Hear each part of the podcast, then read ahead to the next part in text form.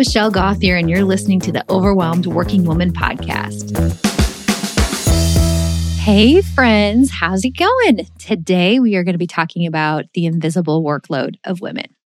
If you haven't heard of this concept before, you are about to have your eyes opened to just how much additional work we are doing in our brains, the invisible work that happens for women that does not seem to happen, research even backs up, for men in heterosexual couples. But more on that in just a minute. If you are listening to this on the day that it comes out, which is October thirtieth, then I want to tell you that today is the very last day to sign up for group coaching. The signups have already begun by the time I'm recording this, and I cannot tell you how excited I am about the women who have joined so far. This is going to be such an amazing group. We are going to accomplish so many things in our twelve weeks together, and I would absolutely love to have you join. So if you have been thinking about it, today is the day. You can go to the link in the show notes. If you go to my website and go to the Work With Me page, it will also take you to the group coaching sign up. So I hope to see you there, but act fast. Otherwise, you're going to have to wait till the next round. Okay, let's get back to the invisible workload of women. Whew, you guys, we have a lot of invisible work. So what invisible workload is, it's not your actual job that you get paid to do. It's not the chores that you do at home that everyone can see, like cooking dinner. It's all of those invisible things that you remember and plan and hold in your mind. So for example, if you think about having a child who's like kindergarten age, I'm just thinking of that because the bus stop for the elementary school is right outside my window and I see the cute little kindergartner standing out there. Your job is to, you know, make the meals, make sure they eat, school drop off and pick up, getting them to bed at bedtime, et cetera. But the invisible workload is when we're talking about keeping track of like early out days. That's what they're called at my kids' schools, where I think it's once a month. See, I'm not great. Once a month, they get out a couple hours earlier than normal for teacher meetings. It's keeping track of doctor's appointments. Orthodontist appointments are a big part of my life right now at the moment with two kids in braces. Sports practices, play dates, that one day where you have to wear red to school for something special, field trips where you have to pack a different lunch, like a throwaway sack lunch, science fairs, the choir concert, not just the date when it is, but what time they need to be there and what they need to wear, and going and procuring that outfit with a teen who likes to only wear workout clothes, et cetera. Women are the unofficial timekeepers of where everybody in the family needs to be and are also somehow in charge of making sure that nothing falls through the cracks. Think about when something falls through the cracks. Like, for example, my son forgot his lunch the other day. I was on that retreat that I was telling you guys about in Mexico. He called me in Mexico to tell me that he forgot his lunch, right? So if anything falls through the cracks, it's like, it comes automatically to us. The question I posed to the women who I was with at the moment were, do you think a dad ever gets a call when a lunch is forgotten? Ponder that. My answer was no. There's no way that my son's dad would know that he forgot his lunch. This is not meant to be a complaint session. You guys know that if you've been listening to this podcast for a while, we are not about complaining. We are about choosing what we're in control of and taking action to make things feel better. So this isn't a complaint session, but it is more of an acknowledgement session so that when you wonder, why am I so exhausted? Sometimes I will feel at the end of the day physically tired and I'll think, well, I worked out this morning and, you know, I've been, I feel like I stand in the kitchen for hours a day by the time we have dinner and I help people with homework and I load the dishes and all that kind of stuff. But there's like a brain tired that I get. And I think that this is one of the causes of it.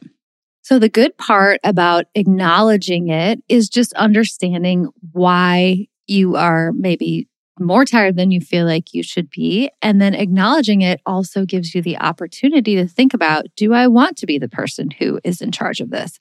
I don't think there's a special skill that we have as women that allows us to be better about this. And do you want to be that person in your family's life? Being aware that this invisible workload exists can help you decide the way that you want to ask for help or split chores in your household. So the other day, my son takes medicine and it's for A D H D. So it's not the kind of medicine that you can get like a ninety day supply of. You have to get it every thirty days. So there's a job every month around getting his medication, and it helps him so much at school. So he absolutely needs to have it. He feels much better when he has it. So last month, I remembered, like I do in the middle of every month, that I needed to request the medication from the doctor. So I went to the website, put in the request. Right now, there's a shortage on the medication, so you can't necessarily get it from the same pharmacy every time. So before I put in the request, I have to call the pharmacy and make sure that they have it. So I called around to a couple pharmacies. I found a pharmacy that had it, went back to the website, put in the request, because you have to put it in for the specific pharmacy. If you prescribe it at a pharmacy where they don't have it, you can't just transfer it. It has to be called into the specific one, at least in the state where I live. So I put that in. Then you have to cross your fingers that the doctor addresses it quickly or the staff addresses it quickly and that they call in the prescription while they still have the medication. So then a couple hours later, I call the pharmacy to confirm that they do indeed have the medicine and that it was filled for my son and ask when it will be ready. So then at that point, I text my ex-husband, my son's dad, and say, okay, his medicine's ready. You can pick it up tonight, whatever. It's good to go. And then the next morning, I texted him and said, hey, did you get the medicine? Were you able to pick it up last night? And he said, no, but I'll be sure and do it tonight. So I was like, all right, I need to double check tomorrow that he got the medicine. So when you look at that, the chore of picking up the medicine was done by my ex-husband. And I'm grateful for that. I'm glad that he did that part of it.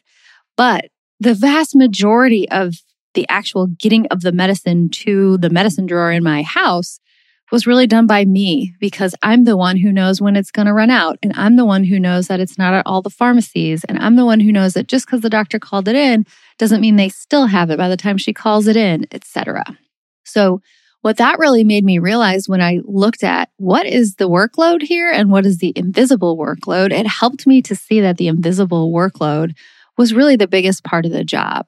So if I'm really asking for help in that area, what I want to say is, can you be in charge of the medicine? That means on the, I don't know why I always do on the seventeenth. On the seventeenth of the month, you have to start calling around to the pharmacies, do the request, blah, blah, blah, all that stuff. I wasn't asking for help on that. And I don't know that I necessarily will, but it helps me to acknowledge it just to see how much work it actually is. I decided to do some research on this topic because I obviously knew about the concept in general, and I know that it's something that feels heavy on me sometimes, and it's something that I work with my clients on, is knowing about this invisible workload. But I was thinking, someone must study this. So I looked it up, and I found this researcher, Allison Daminger, who I have since requested to be a guest on the podcast. Hopefully she'll come and join us and tell us all the things she knows. She got her P H D at Harvard, and she studied what she calls cognitive labor, which is this exactly what we're talking about, the invisible workload. And she breaks it down to different pieces of the workload. So there's the first step she talks about is anticipating. So realizing when we need to start thinking about something. So the example that she used in the article, which I thought was brilliant, is summer camp for kids. So anticipate is realizing when you need to start thinking about options for the summer before they fill up. Did I just give you the thought, oh my gosh, yes, I need to look into that? I always do that around Thanksgiving or Christmas, start to think about what my kids are going to do in the summer. Then the next part is to identify. Identify is like looking into camps and seeing which ones will suit the needs of your kid or look interesting. Then the next step is deciding, so choosing which camp. And then monitoring, the fourth step, is making sure the kids are signed up. Their medical forms are sent in. You know what time and day they're supposed to get there. You get the big packing list and get all the stuff. So there's really a whole lot that goes into something like getting your kid to summer camp. And so in this research that she did, she talked to couples. And again, like I mentioned at the very beginning of this podcast, we're talking about heterosexual couples. I don't know if there are two women in a relationship or two men. I don't know how this breaks up. But for this particular study, it was just talking about heterosexual couples. She said that women are most likely to do the anticipate, so thinking about that someone's going to need to go to summer camp, and the monitoring where you get them all packed up, know when they need to be there, fill out the medical forms, all those things.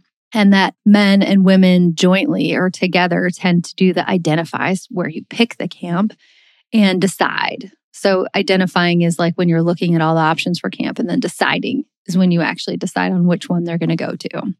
So I thought that was interesting, because it's like women are coming up with the idea and anticipating the needs and often doing the research. Then they share some of the research of what they find, and together a couple will decide in some relationships, obviously not all of them, but in this group she looked at. And then monitoring is the part where you make it happen, like the nitty-gritty stuff. So women are disproportionately likely to take the lead in anticipating upcoming needs and monitoring outcomes. That makes so much sense to me. That just feels so right. Because there are many decisions, even as a divorced person who's co-parenting, there are many decisions that I don't feel like I should make for my kids. But I always seem to present my ex-husband with the options so that we can talk about the options. I'm definitely the one who anticipates the needs. And I'm wondering if you're the same way. Are you a fan of the show Sex and the City? It is my all-time, ultimate, most favorite show in the whole world. I've watched the whole thing through several times, and so I also love this new one. They did like a reboot, if you hadn't seen that, that's called And Just Like That. And in that, Charlotte goes back to work. Her kids are both in high school, and she goes back to work. She's been a stay-at-home mom for a long time. And so her whole family is going through this big change as she's going back to work. And one night, she's just had it and can't take it and goes out to happy hour. I think she closed a big deal. She's an art dealer, and she closed a big deal. And she goes out to happy hour with a bunch of her much younger coworkers and ends up drinking a ton of tequila. And the next morning she wakes up, she's completely hungover, and her husband, Harry, who's usually adorable, if you watch the show, you know how cute he is.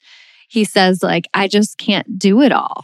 And then she reads him the riot act, basically. I'm literally going to read you what she says, because this, I felt this so deeply in my soul. I was like, yes, that is exactly it. It's one of the things that made me want to write this podcast.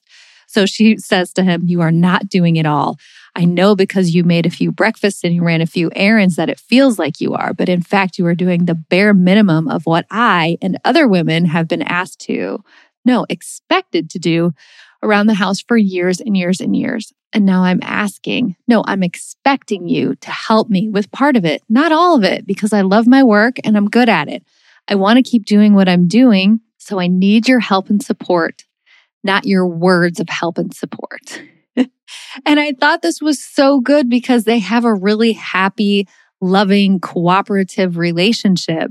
And when he had to start doing some of the things that she had previously done, he felt like he was doing everything. And she felt like he was doing nothing, because she was anticipating all of the needs and telling him what needed to happen. And her kids were still calling her all day long while she's at work trying to have a job now. And I just thought the whole thing was so relatable, and that she just really spoke to what almost all of us as working women go through from time to time. So what should we do about this? I think there are a couple of things that we can do. The first is just to listen to this podcast and realize that the invisible workload of women exists, and acknowledge how much you are probably doing this. For me, it feels gratifying to know that when I am so tired, like in the brain tired, that this is probably why. It's just helpful for me to know that. The other thing is, think about the roles of the people who are living under the same roof as you, your kids and your husband or whoever lives in your household, and think about if you want to split this up. It seems like if we take just an average everyday chore like cooking dinner, there's the cooking of the dinner, like the actual thing, and then there is the invisible workload that goes prior to and after that. So for example, when I'm planning my meals for the week, first of all, just planning meals for the week is invisible workload. Just thinking about, okay, what do we have going on? I know for sure on Tuesday and Thursday, we can't have dinner together as a family because there's practice and I'm going to have to take this one there and this one's going to be home later, et cetera. So there's that piece of it. Then there's the planning of the actual meals. So kid number one loves ravioli. Kid number two doesn't, but I could serve it as a side, and then I could grill chicken because they both like chicken. and then blah, blah, blah, you know, trying to anticipate each individual person's needs and hope that at least, you know, they'll eat something healthy, if not the whole thing. And then there's making the list and then ordering the groceries, unpacking them, maybe doing a little bit of meal prep, and then eventually the making the dinner. So the making the dinner part is definitely important, but there's so much that goes before it. So thinking about those roles in your family, if you're the person who's the anticipator all the time, which I definitely am, can you ask someone else to be the doer? So if you plan the meals and order the groceries, can someone else cook them? Or even if you do all that and cook them, can someone else do the dishes? Or my daughter, she's actually turning thirteen today. She is great about meal planning and ordering groceries, and she kind of likes to do that. So can I make her in charge of being the anticipator for the week? Think about what we want to eat. Think about what everybody will eat. She'd probably think that was fun, honestly. So think about not just the chores, the making of the dinner, but what invisible workload goes before and after that, and then ask for help where you need it. Okay, friends, as always, pat yourself on the back. We are doing so much as women, and the point of this podcast, the bigger podcast and this particular episode, is just to remind you of that and to just ask you to question, is this what I really want? Is there a change that I want to make? If there is a change that I want to make, what is it? And what's one small step I could take in that direction? All right. If you are considering group coaching, today is the day. Go and register right this second if you really think you want to do it, which I would love to have you do. Otherwise, I will see you guys next week. Have a great week. Thank you for listening to the Overwhelmed Working Woman podcast. If you want to learn more about my work, head over to my website at michelle gauthier dot com. See you next week.